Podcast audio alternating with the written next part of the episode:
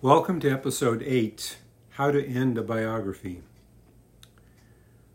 The case of Sylvia Plath. One of the frustrations of uh, writing biography is the way it is read, uh, and the way reviewers often don't seem to think very much about the choices that have to be made. They treat the subject's life as content, a story to be told, which of course it is. But how that story is told and how that story ends, they don't pay much attention to that. Uh, and I wanted to go through the Plath biographies just to point out some of the different ways in which the story can be ended. Obviously, it ends with the life, and yet, what happens after that? Is there an afterword? Is there a summing up? What happens? Or do you just end it very dramatically in one last paragraph? Here's the first uh, full Plath biography by Edward Butscher, published in 1976. Last paragraph. At about 6 a.m., according to Al Alvarez's memoir, Sylvia went up to the children's room and left a plate of bread and butter and two mugs of milk. Next, she returned to the kitchen and sealed the door and windows with tea towels and cloths to guard carefully against the possibility of any gas reaching the sleeping children. Finally, she turned on all the taps, knelt down as if to say her prayers, and laid her head in the oven. When the nurse arrived later in the morning and was finally able to get in, with the assistance of some workmen, she found Sylvia lying on the floor of the kitchen with her head resting on the oven. Miss Norris desperately applied artificial respiration until the ambulance arrived, but the St. Pancras University College hospitals would list Sylvia Plath Hughes as dead on arrival. And that's how his biography ends. There is an epilogue, there is a kind of summing up and reflection on her, in a sense, afterlife. It's pretty much a statement of fact. Uh, the biographer's, in a sense, inventiveness comes in, of course, in phrases like when she kneels down as if in prayer. We don't know. We don't know what she was thinking, whether she was in a prayerful mood at all. Not sure what to make of that. Not something I would do in a biography. Uh, the next biography that came out was by Linda Wagner Martin in 1987. Um, here's how she ends her biography. Early on the morning of February 11th, 1963, Sylvia Plath knelt beside the open oven in the second floor kitchen of her Primrose Hill flat and turned on the gas. She had left cups of milk beside the children's beds. She had put tape around the doors and shoved towels under them to protect the children from escaping fumes. She had taken a quantity of sleeping pills and had left a note asking that her doctor be called. The nurse, who was to arrive early around 9:30 a.m., came around 9:30 a.m. Sylvia was dead. The police were called, as was Dr. Horder, that was Plath's GP. At 10 a.m., Catherine Frankfort arrived to babysit. Ted came soon after. Then there is a short couple sentences. On February 15, an inquest was held. The following day, the death of Sylvia Plath Hughes was ruled a suicide. One of the things I'd say about this ending paragraph is it gives you, uh, more than Butscher does, sort of a sense of place, of the physical surroundings, the second floor kitchen, and so on uh, and even maybe a stronger sense of how meticulous Plath was uh, in those last moments of her life, but no commentary about, in a sense, what she's intending by that final act. Uh, then we come to Anne Stevenson in um, 1989. Um, I have to confess to you, this is a biography I don't care for very much. Uh, it was written uh, under the, what can I call it? The hammer of Olwyn Hughes, Ted's sisters, who kept such a strong control over the state, uh, estate. And uh, Stevenson at one point was sort of implying it was it was written by both of them, uh, and there's just a note of grievance uh, about the, the, biography that just uh, to me is very distasteful. Um, here's her last uh, paragraph, actually, the last couple paragraphs.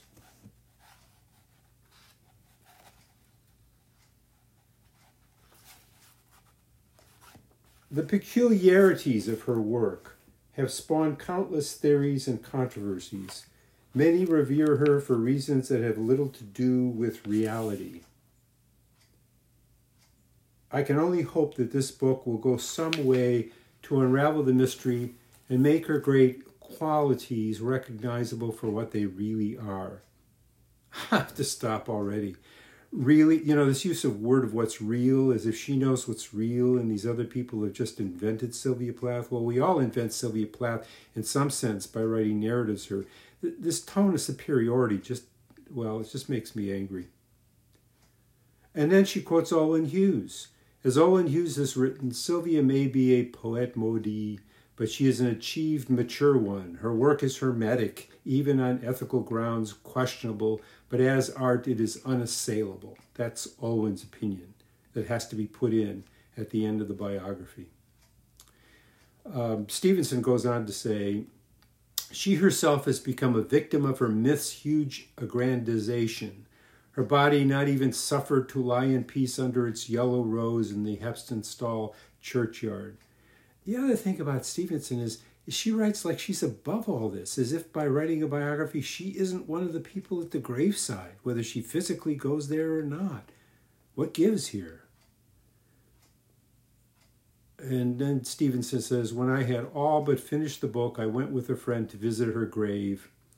All we encountered was a pathetic patch of garden, a wind beaten rose, and a chip of flat rock with Sylvia Plath inscribed on it in black paint. The vandals who had made the temporary removal of her tombstone necessary were women for whom the legacy of Sylvia Plath was no more than a simplified feminist ideology. Oh, how does she know that? That may be true for some people who deface the stone. It may not be true for others. And again, the, the sort of, I don't know what, what's the word, the gall of such language just strikes me as inappropriate? The last sentence of the book is the inscription from the Bhagavad Gita on her vanished stone is still appropriate. Even amidst fierce flames, the golden lotus can be planted. Then you've got appendices, basically uh, by people who didn't like her. Well, enough, enough of Anne Stevenson. Uh, in 1991, Paul Alexander published a biography of Sylvia Plath.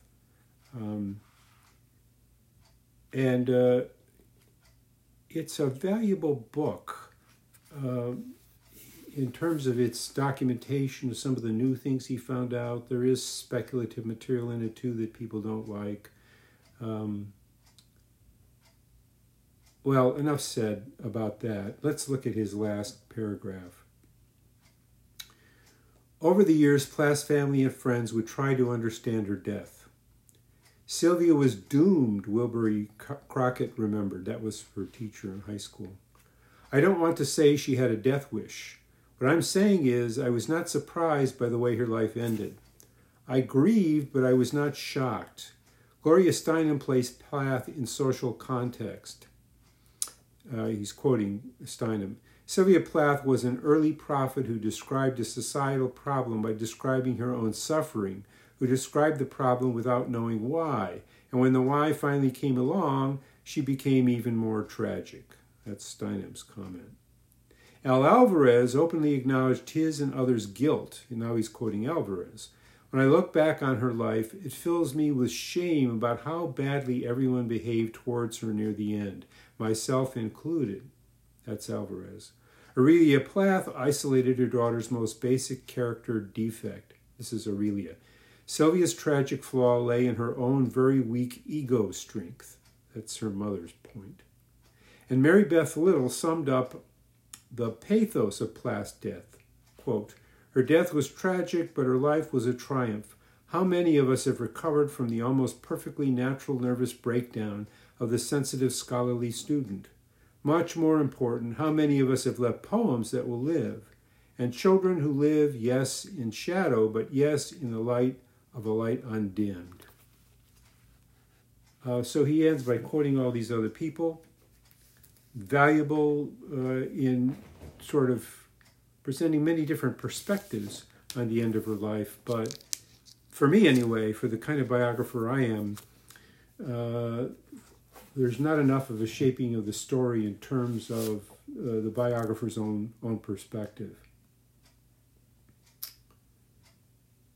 Here's um, Ronald Hayman in uh, 1991, same year as uh, Paul Alexander's biography came out. Last couple paragraphs. In February 1963, it seems likely she didn't decide until the afternoon of Sunday the 10th that she'd do it during the night. During her four days with the Beckers, that's Jillian Becker, her friend, and her husband, Jill, uh, uh, Jerry Becker, their assumption was that she'd stay over Sunday night, that's February 10th, 1963, returning in time to meet the nurse when she arrived on Monday morning, February 11th. It's impossible to be certain when she made up her mind to return to the maisonette early on Sunday evening. We can't even be sure that she knew then she was going to kill herself that night. Throughout the conversation with Jerry Becker, she was lucid and was talking about the future. And when Dr. Horder called, he was confident that she'd be all right until the morning. But by the time she saw Trevor Thomas, that was the downstairs tenant, she no longer seemed self possessed, and maybe that nothing specific happened to alter her state of mind. It's possible that no one called to see her, that she took no more pills, that the balance was so precarious that without any stimulus the seesaw tilted against her by the morning she was dead. It's uh, interesting uh, analysis. It opens her life up to contingency, uh, you know, a teeter totter, uh, up and down. Um, it's an interesting way uh, for the biographer not to overstep what uh, he or she knows. He's got one more paragraph. In the 1959 story, The Daughters of Blossom Street, the boy who falls down a flight of stairs had been an unheroic stammerer with a bad complexion, but death had crowned him with a martyr's halo. Without wanting a halo, Sylvia may have wanted to create a legend centered on poems which had, as she knew, the stuff of greatness in them. Unlike her Lady Lazarus, she wouldn't find it easy enough to do it and stay put. Sylvia Plath wouldn't survive the suicide but Sylvia Plath, he puts the name in quotation marks, would. So there's the, anyway, the indication, which I think is perfectly uh, justifiable, of her desire to turn herself into a myth. Uh, of course, that appeals to me. I'm a biographer who wrote a biographer biography of her entitled American Isis. Here's uh, Diane Middlebrook from her husband. This is 2003 about Hughes and Plath uh, and their, the way they influenced each other. She has a very short paragraph, one last paragraph. This is how she returns to consciousness in her last apparition as the life of words that quicken into the life of the hearer or the reader under Hughes's signature, Plath's words to Hughes become his words to us. Appropriately, this book is speaking with Plathian impatience. Yet you recognize what Hughes wants from you, the only thing the living can give the magical dead empathic but pitiless attention. I love those last two words, pitiless attention. Um, that's what the biographer has to do in a way give pitiless attention attention not look away in life we we often do look away it's too painful or we don't want to talk about it or we don't want to address the person with depression but as a biographer you have to Now, here's what I did in American Isis. This was published in, 19, uh, in uh, 2013, um, the 50th anniversary of her death. I'll read to you just the last two paragraphs. It was now 11 February, and Sylvia Plath prepared to die. She left food and drink for her children in their room and opened a window. In the hallway, she attached a note with Dr. Horder's name and number to the baby carriage. She sealed the kitchen as best she could with tape, towels, and cloths. She turned on the gas and thrust her head as far as she could into the oven. A hired nurse, arriving around 9:30 a.m. to begin her day, heard the children crying at the window and called on a workman to break into the flat. They found Sylvia Plath lying on the kitchen floor with her head in the oven. It was far too late to revive her.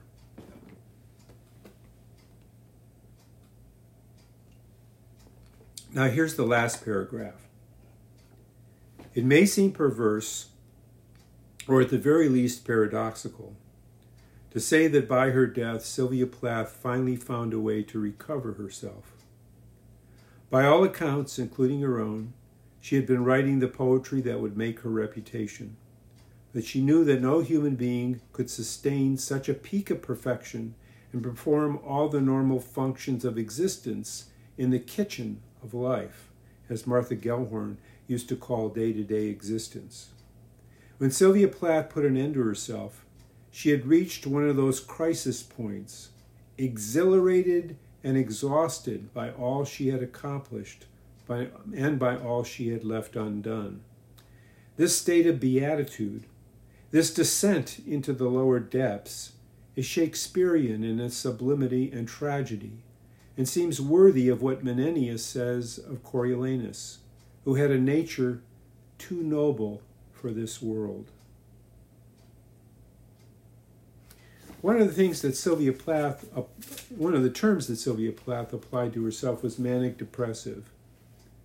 Uh, and I think the, the poems reflect often this up and down swing of her emotions and the manic depressive quality of her sensibility. And that's what I was trying to capture in the last paragraph. Well, after writing that, I couldn't repeat myself in the last days of Sylvia Plath. I was looking especially at the last um, seven months of her life, but I was I was writing a not a, a chronological biographical narrative, although I roughly follow chronology in the book. I was really going back and forth, considering the way our thoughts about her, Ted Hughes's thoughts about her, others' thoughts about her, have all factored into what we consider to be the last days of Sylvia Plath and the significance of her death. So, toward the end of the last days of Sylvia Plath, I deal, for example, with uh, Ted Hughes's book Birthday Letters. Uh, and I end my discussion of birthday letters with um, a discussion, or a reference anyway, to one of his poems within Birthday Letters, A Picture of Otto, that is of Plath's father. In A Picture of Otto, Hughes cries to Plath, I was a whole myth too late to replace you. I say, but that is not true. Or at least that is not the whole story. What is odd about birthday letters is the absence of Sylvia Plath's Ted Hughes, the one she thought of as a god. Why is the Titan described in her letters, poems, and journals absent from birthday letters? I'm afraid I have no answer. I think the only way Ted Hughes might have resolved his confusion, he would prefer to call it mystery, is if he had taken on T.S. Eliot's impersonality theory and destroyed it once and for all. I deal in this last chapter with um, Hughes's attacks on biography and literary criticism, too, for that matter. And what a literary critic, good literary critic he could be, and how he resisted that impulse. He was capable of doing just that, that is, dealing with Sylvia's personality as well as her poetry, precisely because he had the mind of a great critic and a great poet. that he chose not to descend from Parnassus, even as the Lilliputian biographers chipped away at the Colossus, may have seemed noble, but like Coriolanus, he might have been better off showing all his wounds to the populace. You know, he makes a great deal about the invasion of his privacy. I go on in the last short paragraph. Ted Hughes was never able to come to terms with the last days of Sylvia Plath. Only biography, through the cumulative and incremental narratives of generations, can come anywhere near to explaining her protean life and death. Now I have a couple couple more chapters in the last days of Sylvia Plath dealing with uh, the novel Poison by Susan Fromberg Schaeffer, and also a meeting between um, Frieda Hughes and Emily Van Dyne, a Plath scholar.